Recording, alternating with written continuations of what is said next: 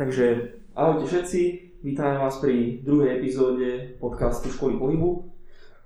Ďakujeme vám veľmi pekne za veľmi príjemnú odozvu na prvý diel, čo nás úprimne, úprimne potešilo a aj prekvapilo. Mm-hmm. A máme tu teda pre vás už spomínaného veľmi si myslím, že výnimočného špeciálneho hostia. Je to pán doktor Richard Centový, čo je vlastne ortoped z Trenčína. A pripravili sme si pre neho, si myslím, že veľmi zaujímavé otázky, ktoré nás trošku privedú do sveta ortopédie. Tak. Tak, tak.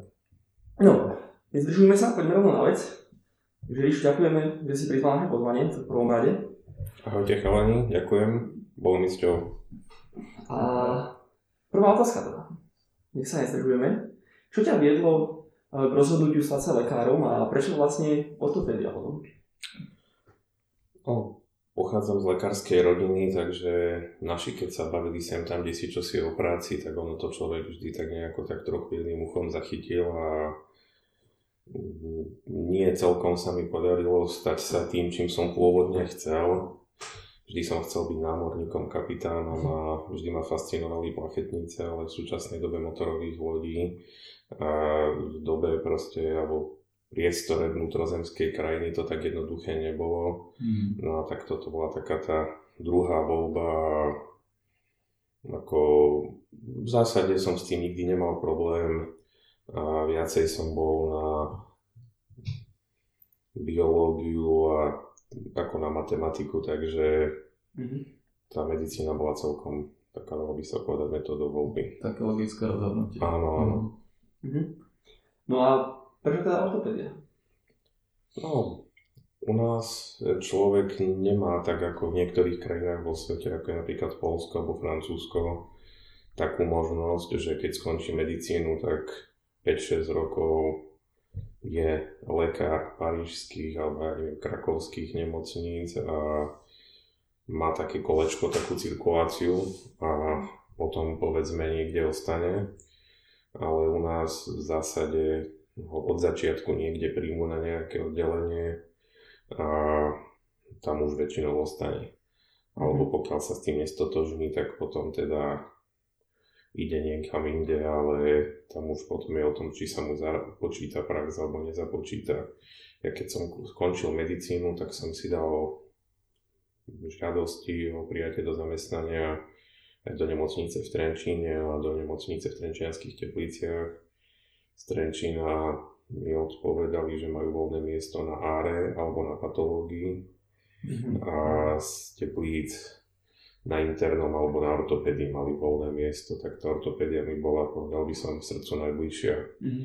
Predsa len chalani alebo muži sú vždy len trošku také väčšie deti a radi sa hrajú a skladajú stavebnice a proste pre celkovo pre muža sú asi bližšie tie chirurgické odbory. Aj keď nechcem tým samozrejme nejako podceňovať kolegov internistov.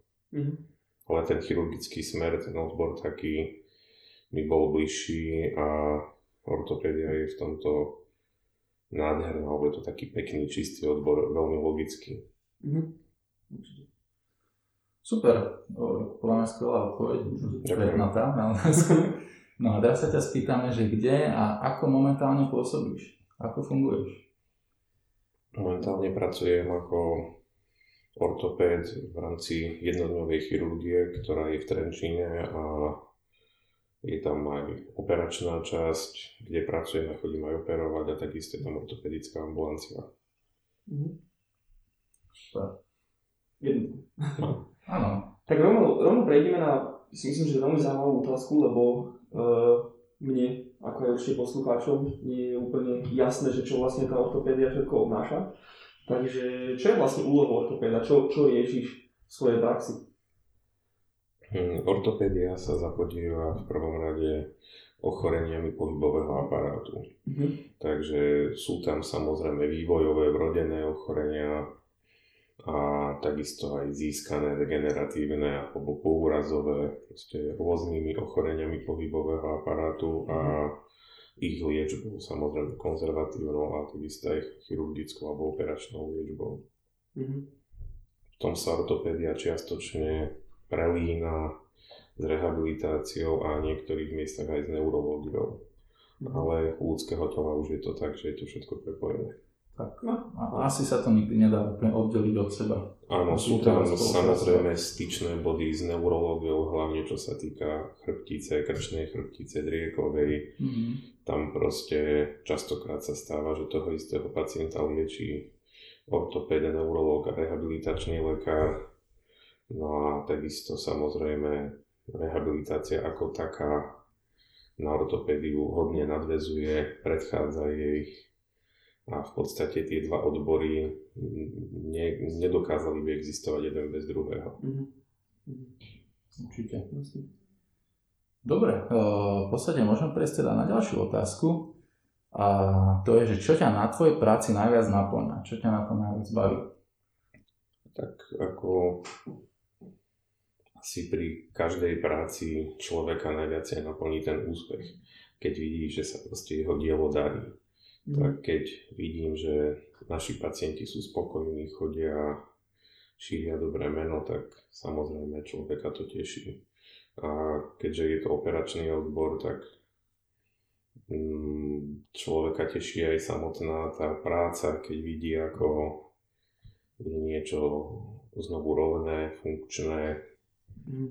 zlepšené, stabilné, takže proste tieto chirurgické odbory majú tú výhodu, že človek vidí výsledok svojej práce. Mm-hmm. Ale aj pri konzervatívnom liečení na ambulancii, keď človek vidí, že ten pacient sa má lepšie, príde spokojnejší, tak samozrejme je to tá odmena. Mm-hmm. Určite. Ale to, to asi prvotne chápem aj z toho istého hľadiska, lebo takisto je rád vidím, keď je tam nejaký progres a ten pacient je určite spokojný a vidí, že, že tie služby naozaj pomohli. Dobre, myslím si, že dosť našich poslucháčov sú športovci, makači, činkári a zdvíhači. a preto sme si pripravili aj túto otázočku ďalšiu. A to je konkrétne, že s akými problémami ti najčastejšie chodia športovci. A ak by si mohol teda, viem, že to je veľmi taká obšírna otázka, uh, povedať, že ako sa im možno vyvarovať. Tak principiálne by sme mohli povedať, že chodia asi tak s niekoľkými druhami problémov. Jeden je proste nejaký úraz, ktorý sa stane pri športe. To máme klasické fotbalové úrazy, predné skrížené väzy, alebo pri všetkých športoch rôzne natrhnuté svaly, vyklbenia, zlomeniny riešia skôr kolegovia z úrazovej chirurgie, ale ako ku nám sa dostanú skôr rôzne opakované vyklbenia ramena, jablčka, úrazy predných skrižených väzov, meniskov, mm. proste úrazy, ktoré vznikajú v súvislosti so športom, to je mm. veľa pacientov, to sú častokrát akutní pacienti, veľmi častokrát operovať treba. A potom samozrejme sú pacienti, ktorí dochádzajú ku ani nie tak zraneniam, ale ochoreniam v súvislosti so športom, hlavne pokiaľ sa tomu športu venujú vážnejšie alebo profesionálne alebo vrcholovo, tak veľa tých športov nejde nejaký konkrétny šport teraz zaznávať alebo hovoriť, že tento šport je zlý na to alebo ten šport je zlý na to. Pri konkrétnej otázke určite áno, ale veľa športov ako takých, tým, že sa jedná o jednostrannú záťaž, mm-hmm. stereotypný druh pohybu, tak vedú k opotrebovaniu určitých častí ľudského tela a pohybového aparátu.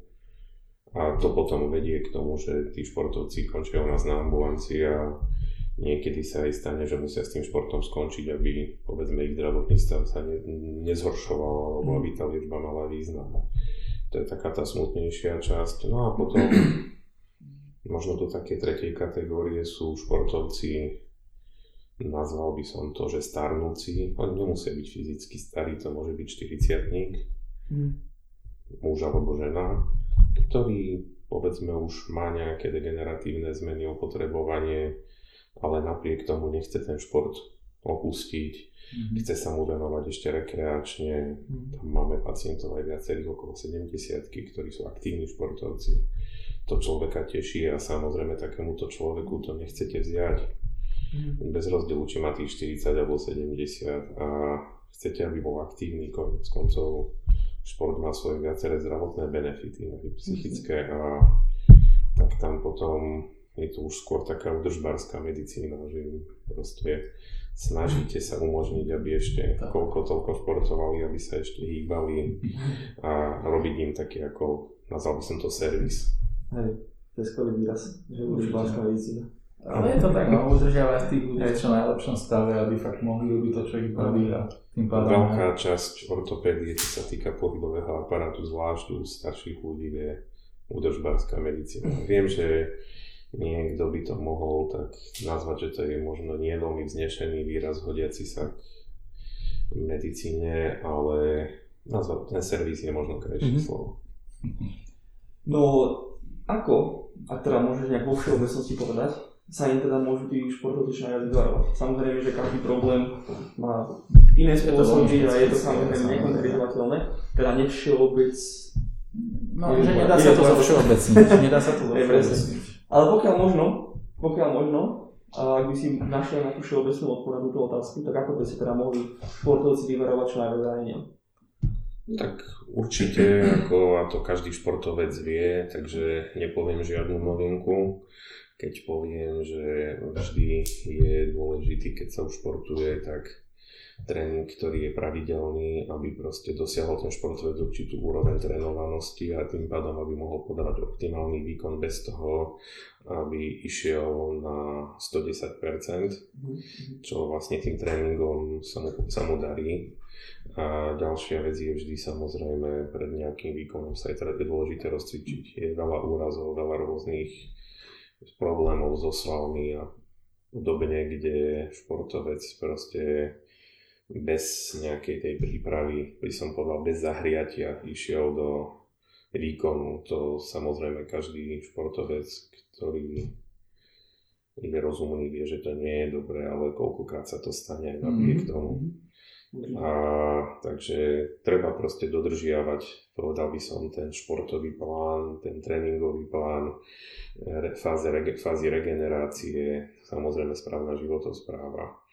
No a ďalšia vec, tak bežne dávať pozor. A ešte by som možno povedal, tak vo všeobecnosti, keď to mám zhrnúť, um, človek by si mal byť vedomý hraníc možností svojho tela Mhm. a v rámci toho odpustiť sám sebe a naučiť sa so svojím telom žiť.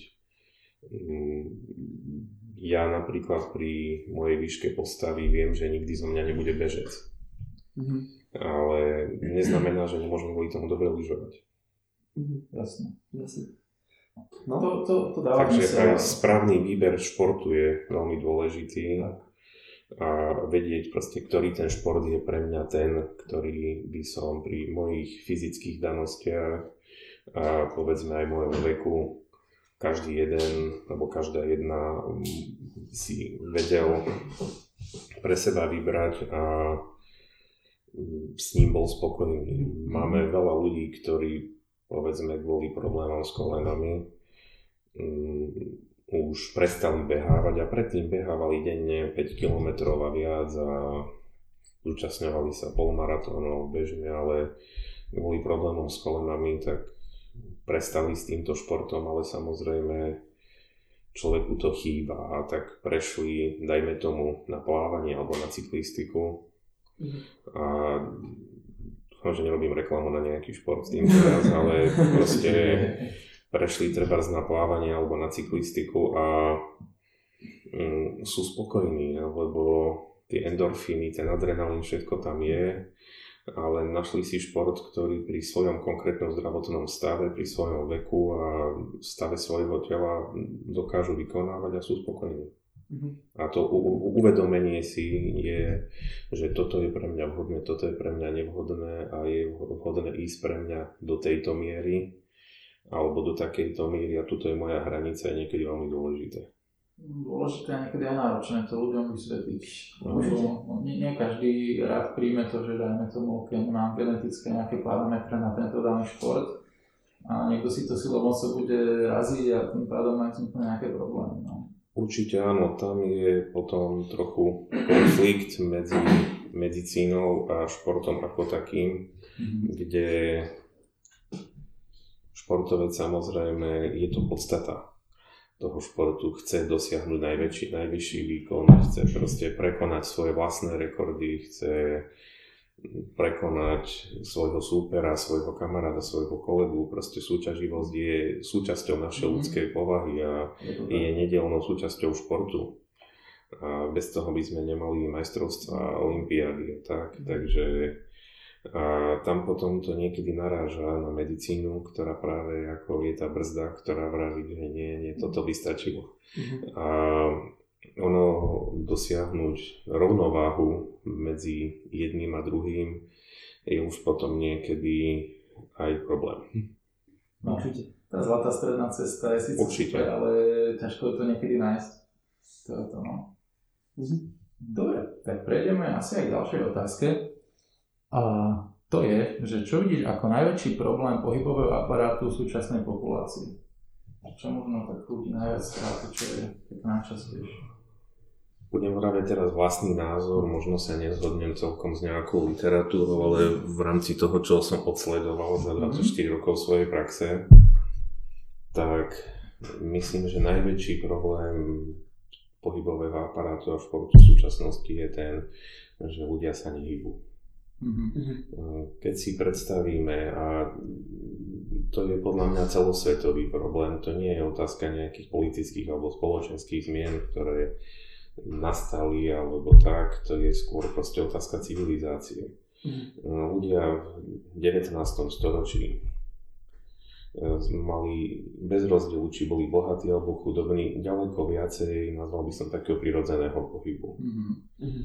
V tom v 19. storočí aj ten pán vystúpil z toho kočiara a išiel peši. A samozrejme veľa bežného pohybu, ktorý my dneska nemáme, to v súčasnosti proste je najväčší problém v tom, že ľudia sa nehybu. Sme civilizovaní ľudia, žijúci v bytovkách, panelákoch, alebo v domoch um, s mobilom v ruke, pri počítači, pri televízore. Mm. Ten šport sa pre nás stal určitou skôr formou relaxu a trávenia voľného času. Ale inak sa prakticky nejako extra nehýbeme. Um, to, čo človek nachodí tých pár desiatok krokov po byte, a sadne do auta, odvezie sa, zase vystúpi z auta, zase prejde pár krokov, v aute sedí to proste náš celkovo civilizovaný spôsob života vedie k tomu, že sa hýbeme stále menej, menej a menej. To sa prejavuje na ochoreniach pohybového aparátu. Predsa len naša genetika je najbližšia k životu, ktorý naši predkovia viedli možno pred tisíc rokmi. Mm. Alebo k životu, ktorý viedli, povedzme, americkí indiáni ešte v 19. storočí. Proste behať, jazdiť možno na koni, robiť v lese, byť neustále v pohybe a proste to, toto nám tá civilizácia berie. Samozrejme civilizácia má svoje výhody a benefity, o tom nie je pochyb, ale dôsledkom nášho spôsobu života sa hýbeme stále menej, menej a menej. Takisto to so mnou budú súhlasiť aj ostatní kolegovia, žijeme v období povedal by som, epidémie, alebo použijem moderný výraz, pandémie, obezity, mm-hmm. kde v podstate je ďaleko väčšie percento detskej obezity, ako bola povedzme pred 50 alebo 70 alebo pred 100 rokmi. Mm. A nie je to len o tom, že by v minulosti tie deti nemali čo jesť, ale je to aj o tom, že proste spôsob zloženia našej stravy spojené s nedostatkom toho pohybu potom hľadáme kadejaké cesty, akú správnu životosprávu, čo jesť, čo nejesť. Mm, mm, radíme sa s rôznymi odborníkmi na výživu, viacej alebo menej fundovanými a myslíme si, že to nám prinesie niečo. Ono to nie je celkom tak, ono, to, že sme sa naučili, súčasťou tej civilizácie je to, že sme sa naučili, že všetko sa dá dosiahnuť nejakým instantným spôsobom. Mm-hmm. Prirovnal by som to k instantnej káve. Tak. E, keď zalejeme instantnú kávu, hneď ju môžeme piť. No, tá káva nie je zlá, nehovorím, že či je kvalitná alebo nie, ale neurazí, ale ani nepoteší. Mm-hmm. A je na tisícky mil vzdialená od nejakej vysokokvalitnej špeciálnej kávy z plantáže, ručne zbieranej a tak, takže proste o tom to je. No a máme predstavu, že aj to zdravie dosiahneme nejakým instantným spôsobom, že nemusíme sa vôbec hýbať, budeme naďalej sedieť pri tej televízore, ešte prípadne s mobilom v ruke a nejakou, nejakým instantným spôsobom, nejakou zázračnou tabletkou alebo niečím, alebo keď budeme jesť toto, tohoto veľa, tak budeme zdraví a budeme žiť do 100 rokov. Proste to tak nie je. Ono, ten náš spôsob života sa veľmi vzdialil od toho, ktorý by sme mali viesť a to vedie k problému s pohybovým aparátom a myslím, že keby to bol kolega internista, tak by o kardiovaskulárnom aparáte vedel povedať to isté. Mhm. Určite. Veľmi ma zaujímalo, podľa toho, čo vravíš, že aký podľa teba môže mať e, dopad súčasný teda život, aký tu máme, e, na, na človeku po, dajme tomu, desiatkách stovkách, možno tisíckach rokov. Ako môže vyzerať taký človek v budúcnosti, kvôli tomu, ako my žijeme teraz? No, tomuto sa ťažko viem nejako vyjadriť, ale jednoznačne možno povedať, že tá perspektíva by nemusela byť vôbec dobrá, pretože so súčasným životom aj veľmi výrazne klesá imunitný systém celkovej populácie. Mm-hmm. Lebo pohyb na slnku nám poskytuje vitamín D, ktorý si musíme hlavne tým, že sme vyššie vnútri, doplňať v podstate chemicky. Mm-hmm. Takisto to, že nemáme pohyb, vedie k predčasnému opotrebovaniu pohybového aparátu. Zase musíme užívať lieky, chodiť na inekcie. Takže ak by to išlo takto ďalej, tak v podstate ľudský rod by bol závislý na prísune medikamentov a liekov, ktoré ho budú udržiavať. Mm-hmm. A to nie je pekná perspektíva. Mm-hmm. Takže sa musíme proste trošku, mali by sme sa teda ako spoločnosť viac trošku vrátiť ku koreňom bytia keď to tak poviem. Nenazval by som to, že vrátiť sa do jaskyne, aby ma nikto neoznačil za extrémistu, lebo samozrejme aj ten život v tej jaskyni mal kopec svojich rizik no. a neduhov, ktoré my našťastie vôbec už nepoznáme. Mm-hmm. Ale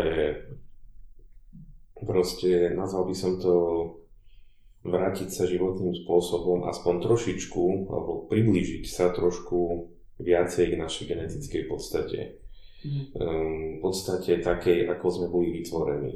Ehm, človek bol postavený mm, či už prírodou alebo nejakým stvoriteľom podľa toho, ako kto čo uznáva, na to, aby sa hýbal. Mm-hmm. A ten pohyb je základom proste života podporuje trávenie, podporuje prekrvenie všetkých orgánov, tým pádom ich regeneráciu, zlepšuje imunitný systém, zlepšuje psychiku človeka konec koncov. Takže treba, aby sme boli čo najmenej chorí na pohybový aparát, mať adekvátny pohyb. Samozrejme, že nie je možné, aby sme teraz začali všetci húfne chodiť do fit centier alebo chodiť behávať alebo ja neviem čo. Ale je to vec, ktorú treba začať sám od seba. Proste, mm-hmm. keď môžem ísť niekde peši, nemusím tam ísť autom alebo autobusom. Keď je to niekam ďalej, môžem tam ísť na bicykli a tiež nemusím tam ísť autom. Šetrím tým aj životné prostredie. Mm-hmm. A proste chôdza je najprirodzenejší pohyb pre človeka. Je neuveriteľne málo. keby sme si rozobrali len zdravotný benefit obyčajnej chôdze na cievný systém, pohybový aparát, to je neuveriteľné. Mhm. Je to tak. Pohyb je liek, ako sa vrá. Tak áno, a hlavne platí aj to pravidlo, že pokiaľ to nepoužívaš, tak to aj stratíš, dá sa povedať. Áno, Mhm. Takže to myslím, že sedí. Super, super. Skvelá. A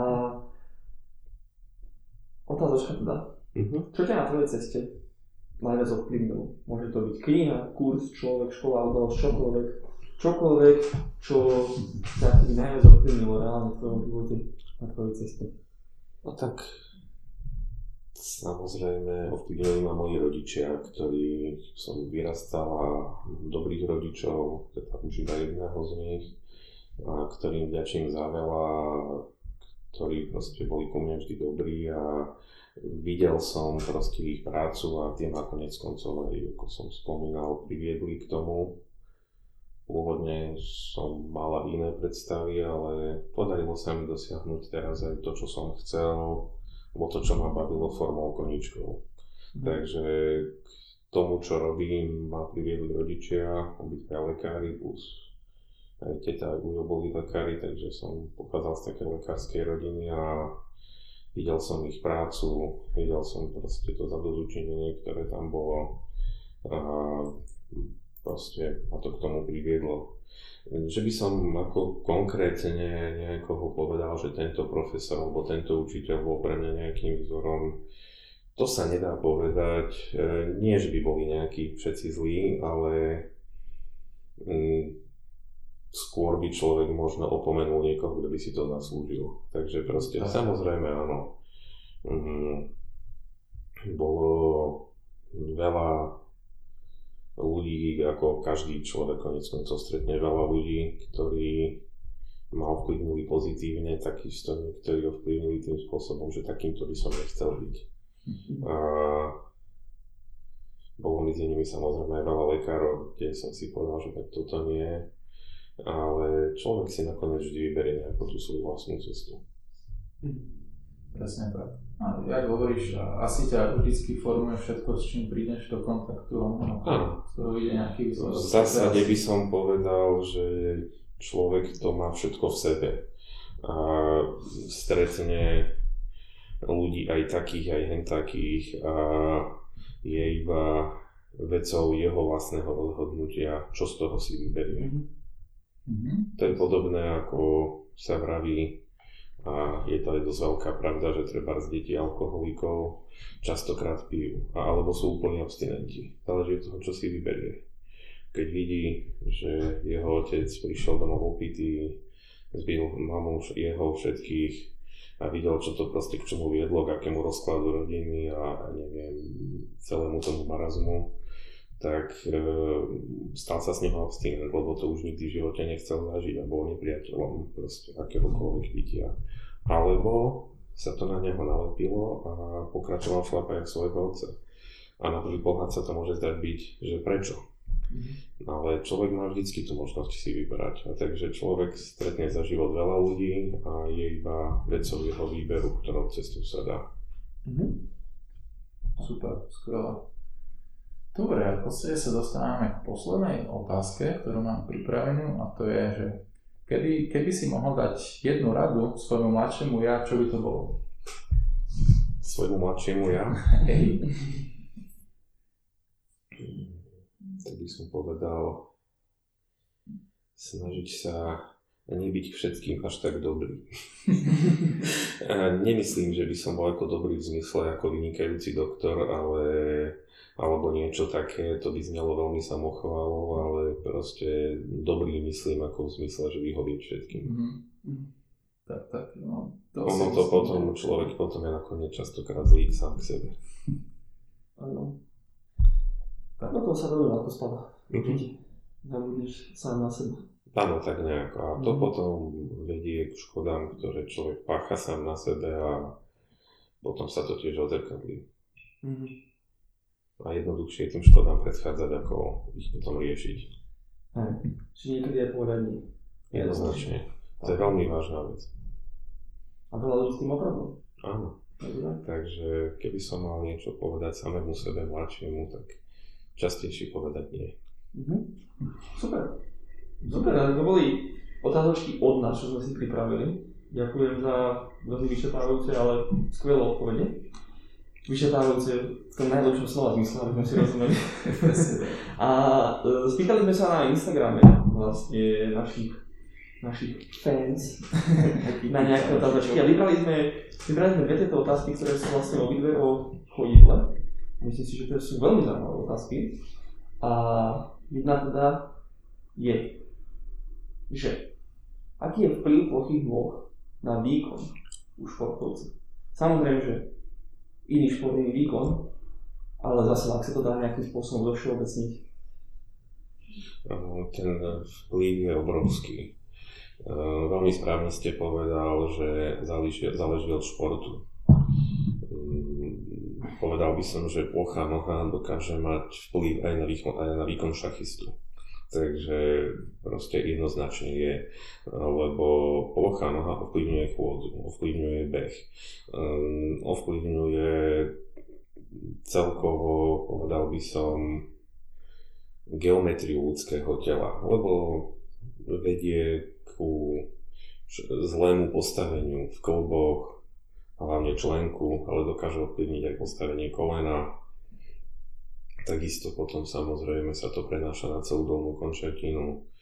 Ehm, Môže mať vplyv aj súvis celkovou geometriou ľudského tela, s držaním tela. A to potom vedie k nesprávnym stereotypom chôdze, nesprávnym stereotypom pohybu. Tie potom samozrejme vedú k opotrebovaniu alebo preťaženiu, nadmernému preťaženiu niektorých častí pohybového aparátu, čo vedie k ich predčasnému opotrebovaniu alebo úrazom a následným ochoreniam, takže ako tento vplyv je obrovský a keď som spomínal ten šach, tak jednoznačne, lebo ľudia s plochými nohami častejšie trpievajú napríklad na bolesti hlavy. Alebo môže to mať vplyv aj dokonca na tráviací systém. A takže človek celkovo nie je v pohode, lebo vyše ho všetko bolí, vyše ho bolí hlava, necíti sa komfortne a tým pádom aj povedzme ten šachista sa nedokáže toľko možno koncentrovať na tú hru. Mhm. A takže ten vplyv na ľudské telo je veľký. Hej, veľmi širokospektrálne určite. Je to vyvolá také fakt kaskadovité udalosti a niekedy sa to dostane k takým veciam, čo by si ani nemyslel, že to môže s tým súvisieť. Áno, áno, tam už by sme sa potom dopracovali k takým veciam, ako je ten efekt motýlých krídel a tak, takže tu už by sme až tak mohli sa... A, a, ako by to mal teda jedinec riešiť? Ideálne ísť k ortopédovi alebo nejaký spôsob, ako začať sám? Mm, V prvom rade by som povedal, by mal túto vec si všimnúť už obvodný lekár toho človeka. Náš systém na Slovensku je tak nastavený, že každý má svojho obvodného lekára. A obvodný lekár si všimne už u dieťaťa, či má ploché nohy. A ten potom sa rozhodne, že či teda má ísť ortopédovi alebo nie. Ono, i aby ortopéd každého jedného človeka, ktorý sa narodí, kontroloval, či nemá ploché nohy, by vedlo k úplnému zahlteniu tých ambulancií. Takže v prvom rade by mali ísť svojmu obvodnému lekárovi, ak má ten pocit, alebo si to myslí, alebo povedzme už so svojím dieťaťom. Mm, Ďalšia vec je to v takom, nazval by som poctivom prístupe toho lekára, že si toho človeka niekedy aj vizuje. A že si ho pozrie a ako, že má ploché nohy.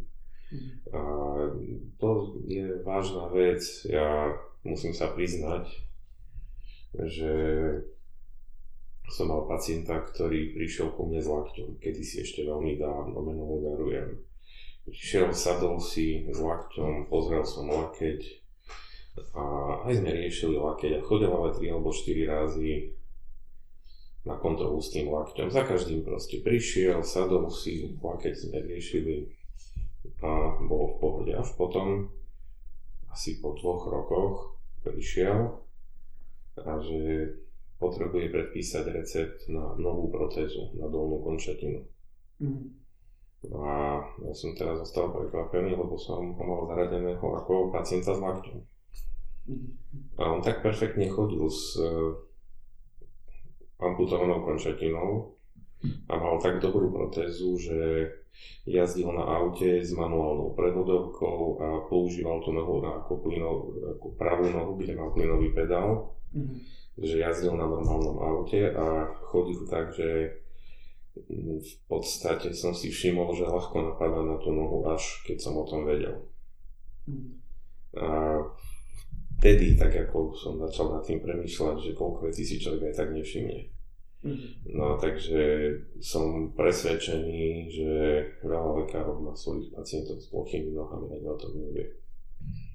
Takže je to otázka aj takého toho celkového prístupu toho lekára k pacientovi, a aj hovorím, to treba zachytiť už v detskom veku.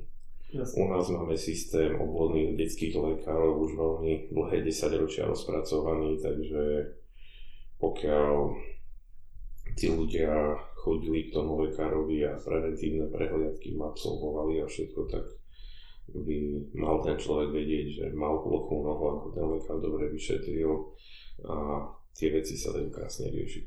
Mhm. Ak teda sa to nezachytilo a človek už je napríklad dospelý, dá sa to riešiť? No, Samozrejme. Sú rôzne ortopedické vložky, topánky, podľa toho, aká tá plocha noha je, je podložná klemba, priečná klemba, plus rôzne vývojové vady tej nohy.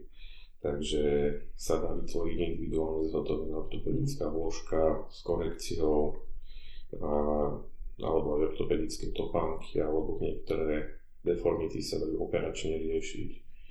Samozrejme, nie vždy je možné kompletne vylúčiť, ale vždy je možné pomôcť a zlepšiť stav. Alebo aspoň stabilizovať. Mhm. Dobre, super.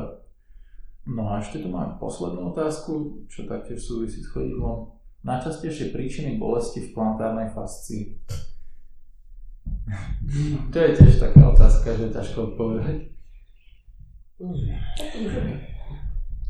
Najčastejšie bolesti v oblasti plantárnej fascie tak môžu byť rôzne. Tam býva ostroha napätie, tzv. kalkár kalkárnej, ktoré môžu robiť bolesti, pokiaľ ten kalkár je na plantárnej strane, lebo môže byť aj, aj kalkár dorzálne, teda zozadu, idúci smerom do achilovky. Mhm. ale keď je plantárna ostroha, tak tá vedie samozrejme bolestiam a problémom, čo sú častokrát nepríjemné úporné bolesti, hneď ako sa človek z rána postaví na petu alebo na nohu. Človek chodí plantigrádne, ešte okrem človeka medveď chodí plantigrádne. Takže ostatné zvieratá chodia skôr po špičkách, ale človek odvíja svoju chôdzu od pety. Mhm. A častokrát vplyvom tvrdých topánok, stojatého zamestnania, ale aj genetické predispozície, metabolizmu vápníka, minerálov. To sa stane, že narastie taká ostroha, človek ho nedlhodobo ani nemusí vedieť, ale povedzme nehodnou obuvou z toho zdráždi a začne sa to prejavovať, to sú potom úporné bolesti v oblasti plantárnej fascie. Takisto aj už spomínaná plocha noha môže viesť, lebo tá plantárna fascia potom je zaťažovaná neúmerným spôsobom a môže to viesť k týmto problémom. Tieto problémy môžu byť dlhodobé už od detstva, alebo potom v súvislosti povedzme s degeneratívnymi zmenami organizmu a padajúcou priečnou klembou a tým sa meniacou statikou nohy môže dochádzať k bolestiam plantárnej fascie. A tu už je potom zase iná kapitola ako tá ostrova. Super, super. Podľa mňa veľmi tiež obširná odpoveď, že si povedal asi väčšinu toho, čo to väčšinou naozaj spôsobuje. Takže to boli asi všetky otázky, ktoré sme na teba dnes mali. Ďakujem. No áno.